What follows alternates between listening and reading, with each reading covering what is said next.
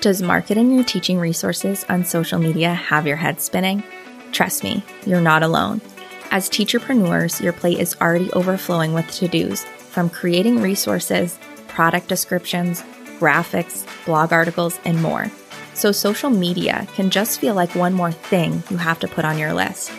And with the ever changing social media landscape, it can feel darn near impossible to make social media worth it for your teacher business. But I'm here to change all of that.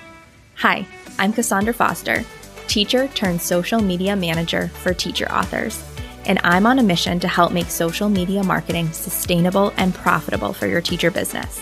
So, welcome to Schooled in Socials, where each week I'll be sharing social media strategies that will help you grow and manage your community so that you can take full advantage of social media marketing without all of the stress.